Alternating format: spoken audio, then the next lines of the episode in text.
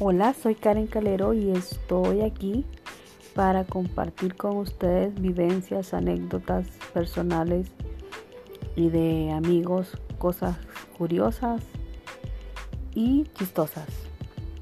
Y me gustaría que me escuchara. Todo esto lo hago por si algún día yo falto, mi hijo me escuche.